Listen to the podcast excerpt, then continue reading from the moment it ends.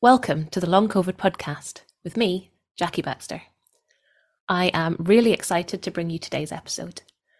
Please do check out the links in the show notes where you can find the podcast website, social media, and support group, as well as a link to buy me a coffee if you are able. You should not rely on any medical information contained in this podcast and related materials in making medical, health related, or other decisions. Please do consult a doctor or other health professional. I love to hear from you. If you've got any suggestions or feedback or just want to say hey, then please do get in touch. I really hope you enjoy this episode, so here we go.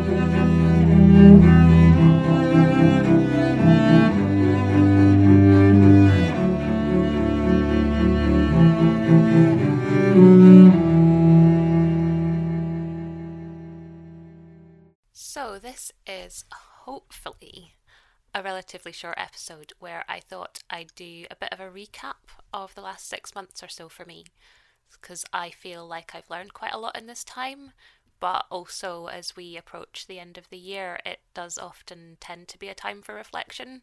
And I can hardly believe that we're nearly done with 2022. I'm not even sure how that happened. So, I guess, as always, it's worth me saying I'm not a medical professional. I am just sharing what has helped me, and it is absolutely not advice. So please do your own research and speak with your own uh, doctors. I also think it's really important to remember that everyone's experience is going to be different. So, what works for me is not necessarily going to work for you my symptoms might look different to yours, my experiences, what I've worked through, what has helped me. So, when we're taking ideas from other people for things to try, I think that's really important to remember. But also that everyone's journey is different. And also that looking at someone else and saying, well, why are they recovering and I'm not? What have they got that I haven't? I see recovery stories and I say, well, why have they recovered now and I'm still not there? And I think that's really unhelpful, as natural as it is, and as much as I do it often. So I'm not quite sure what I'm trying to say here, but I think trying not to judge ourselves too much and not to judge others too much and not to try to compare things too much, maybe. I'll maybe start with the thing that's probably helped me the most, which has to be the cold water swimming. You know, there's a lot of evidence behind this being beneficial for all types of symptoms and illnesses. The cold water will reduce inflammation, it will help to regulate our autonomic nervous systems, it can provide pain relief, and it's hugely beneficial for mental health too and I'm not here to sound like an advert for tourism in Scotland. Um, and I do appreciate that I am lucky to live in a part of the world where I have easy access to places where I can swim. But Loch Ness has definitely become my happy place. If I'm physically able to get there, which isn't all the time, um, but if I am, then getting in the water will always make me feel better, even if it's just a short dunk. It's absolutely amazing. I started getting in the cold water back at the end of March this year, and my first, uh, I would say, quote unquote swim was about a minute long, probably actually fully in the water for like, you know, a few seconds. Um, but since then, I've been more confident and more comfortable. And during the summer, I was actually able to stay in for maybe as long as 30 minutes on some days. But obviously, now the temperatures are dropping quite drastically. Um, I'm still going and hoping to continue through the winter, but I'm staying in a lot less time now. So um, I know it won't work for everybody, but it has been huge for me.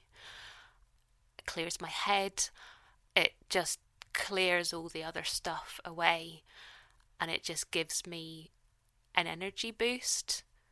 Unfortunately, the energy boost doesn't last, but you know, energy for a bit is better than none at all. Part of me wished I'd started doing this sooner, but I also think it maybe had to happen in its own time. I also needed to work on my breathing first because if I'd started before I'd sorted my breathing, I would have hyperventilated and uh, that wouldn't have been a very good idea when you're going into water, obviously. Um, so that needed to happen first. Um, after speaking to Adrian and Leanne when I recorded episode 49, I was inspired to join a local wild swimming group. And these are wonderful people who sometimes provide company. I think I often forget how isolated I've become. It's almost like I normalised it and being able to have a few new friends that I could socialize with, but in a way that felt safe for me, was important. They didn't know me before COVID, so they don't compare me now to how I was before. They don't judge me when I'm completely unreliable. They all have their own reasons for wanting to swim, and it's been really wonderful. So, moving away from things that make me freezing. Um, I've been seeing a counsellor for around a year now, and I was kind of resistant to this initially, but she's been absolutely amazing. Partly, she is someone who is literally paid to deal with my shit, so it takes the pressure off my partner a bit.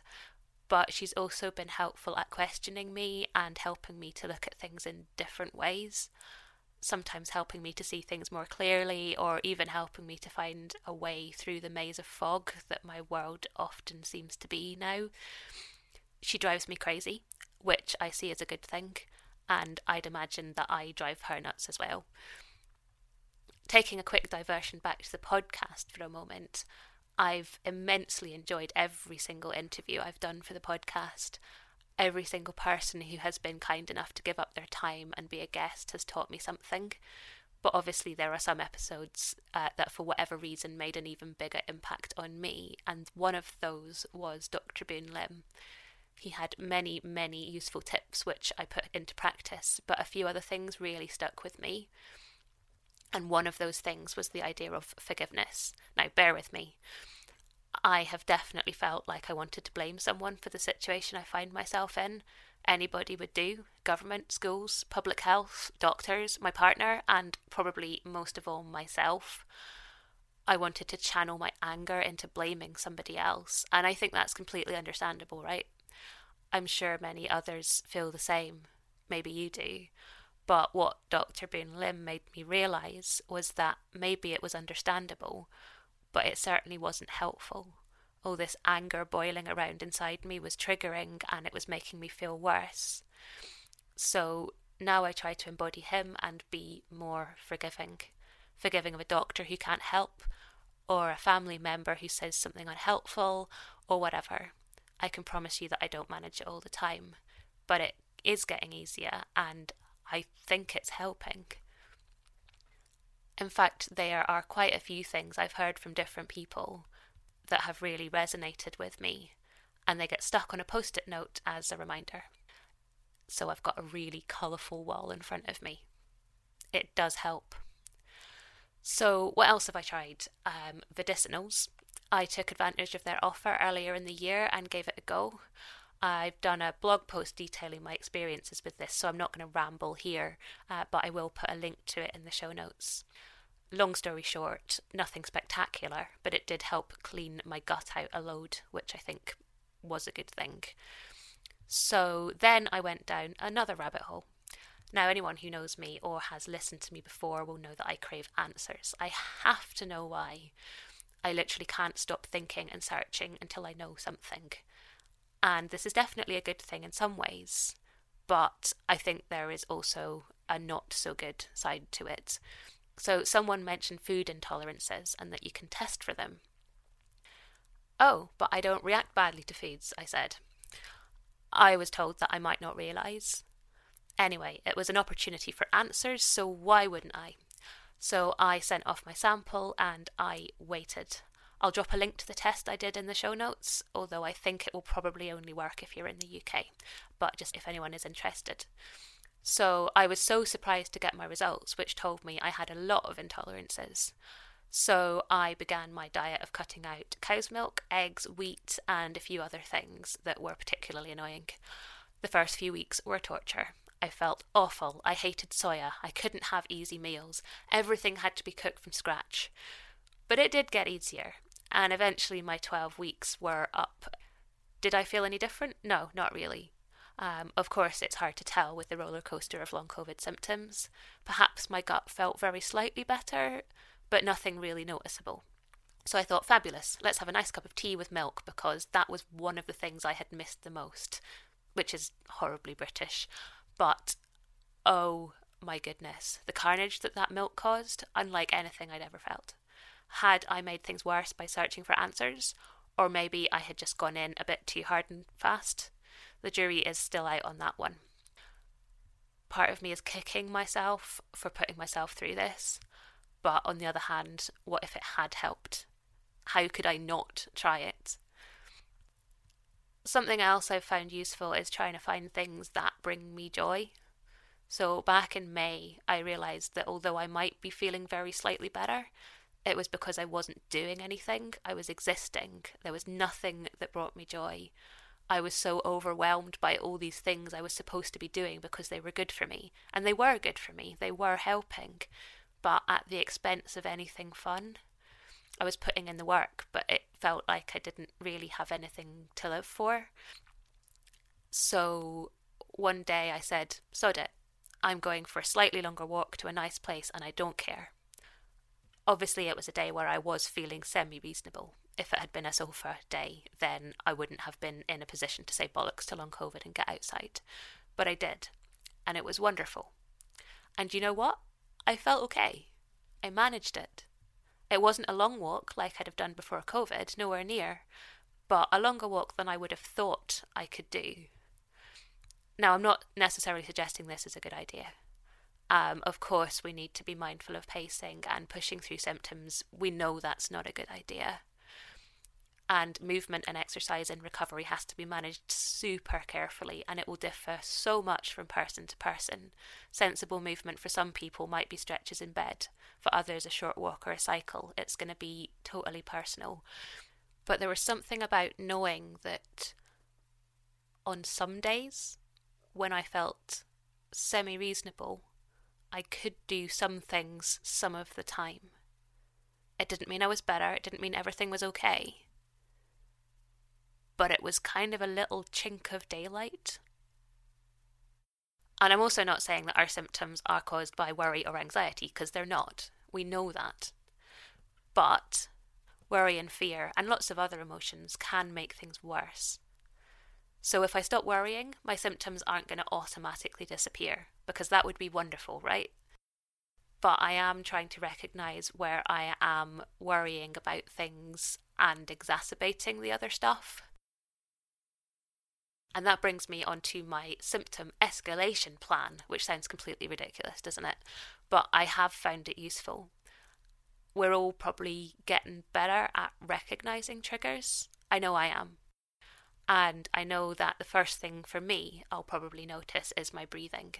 And if that starts feeling like it's not right, then that's when I need to go for the symptom escalation plan, which is a list of things that I know will help me feel better some regulation exercises that I've learned, trying to focus on deep breathing, yoga nidra, a hot chocolate, my weighted blanket, humming, terrible 80s tunes, don't judge me.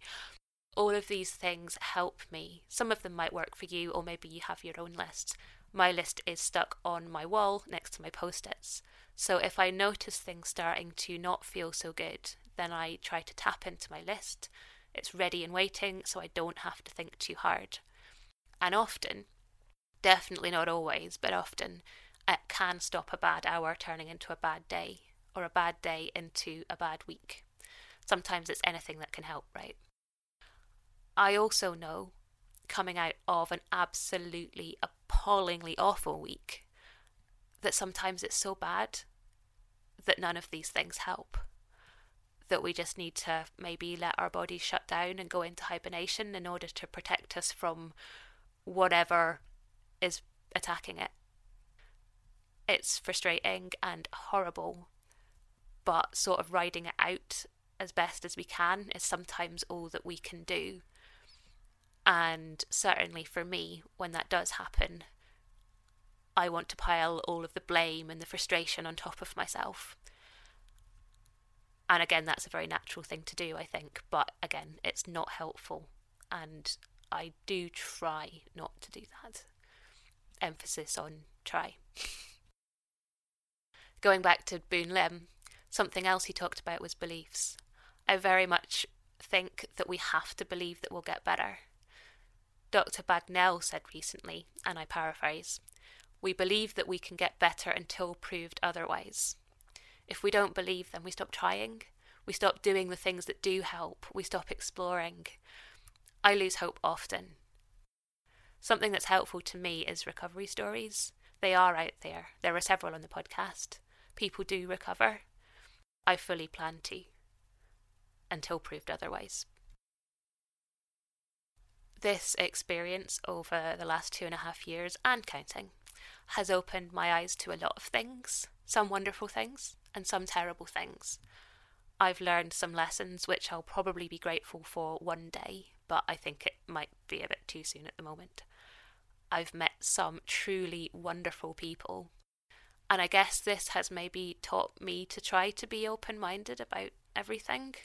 Why do I believe what I believe? Why am I resistant to trying something? In actual fact, the things that have been the most helpful to me were actually the things that I would have poo pooed to start with. Dr. Boon Lim again.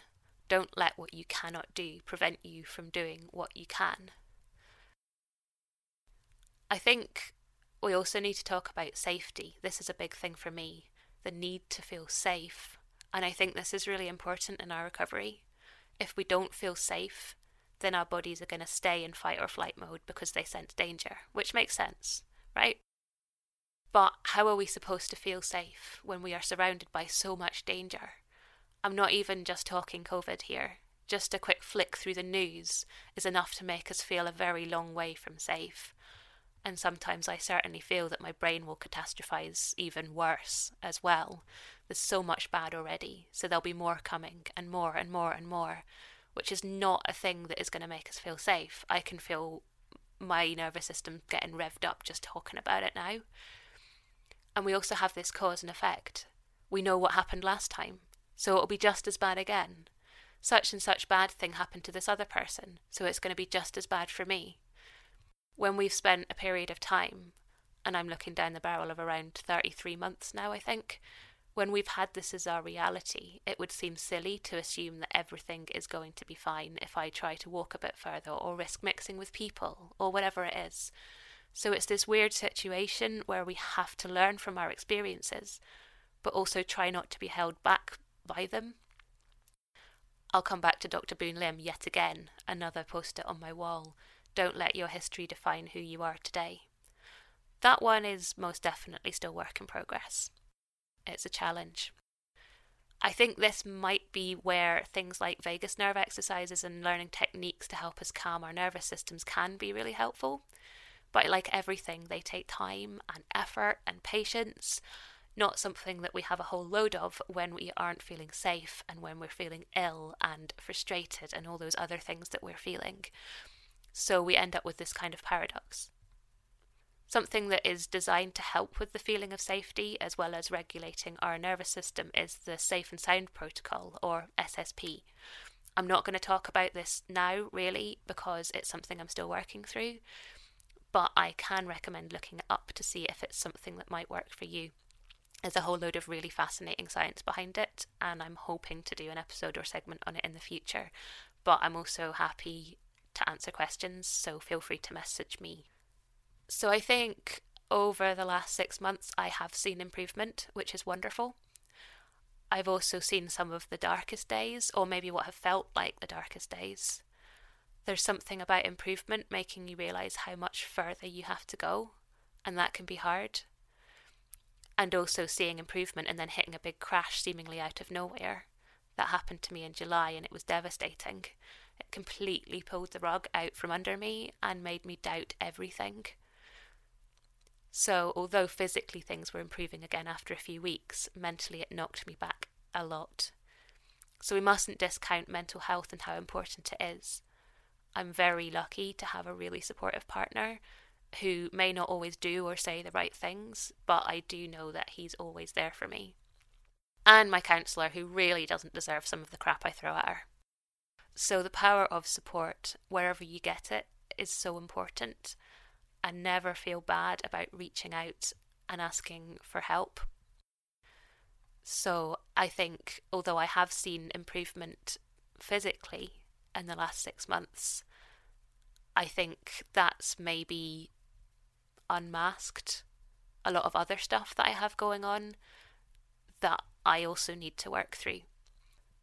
And I think if I'd recorded this last week, I probably would have said quite a lot of different stuff because it was such an awful week. I mean, that's partly the reason there was no episode last week because I just didn't feel up to doing it, and that has to be okay. And it has to be okay for me as well, which it wasn't. I blamed myself and I was really upset. I think we have to acknowledge that there's two sides to it. My physical symptoms aren't all gone by any means, but they are improved. But as a result of that, I've got a huge amount of mental stuff. And that's just as important as the physical stuff. And it's not that long COVID is psychological, because it's not. But I think there is a huge mental impact of it. That's as a result of the illness, it's not causing the illness. But it also can feed back in and exacerbate it. When I'm interviewing other people, before finishing the interview, I'll usually ask them if there's anything else they'd like to add or if they've any final bits of advice. So I guess I'll ask myself the same question here. I'm not sure I'm fit to be giving advice, or maybe that's me not knowing my own self worth again, which is a whole topic I didn't even touch on. But what I do have is some experience of this illness from my perspective. So, for my top three things that have helped me number one, breathing. Fixing my breathing pattern initially, then really understanding the power of breath.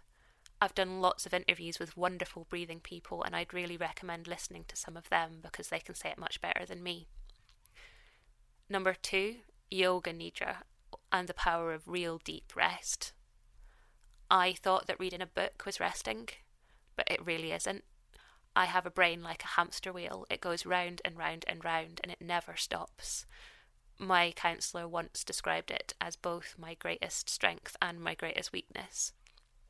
Yoga Nidra or other guided meditations are about the only thing that allow it to shut down. It wasn't easy. I found the meditations really hard going to begin with, but I stuck with it and they do really help a lot of the time. And number three, I've spoken about it a lot already cold water. Or even better, cold water, nature, and a few friends. Even better if Nessie the Loch Ness Monster comes out to say hi. And I think if I could add a number four, which I can because let's face it, I can say what I want, I would say keep going. Believe, don't give up. Listen to your body. Get well, but do it at your own pace and in your own time and only you will know what that is. And don't let anyone else tell you otherwise. Thank you so much to all of my guests and to you for listening. I hope you've enjoyed it, or at least found it useful. The Long COVID podcast is entirely self produced and self funded. I'm doing all of this myself. If you're able to, please go to buymeacoffee.com forward slash long COVID pod to help me cover the costs of hosting the podcast.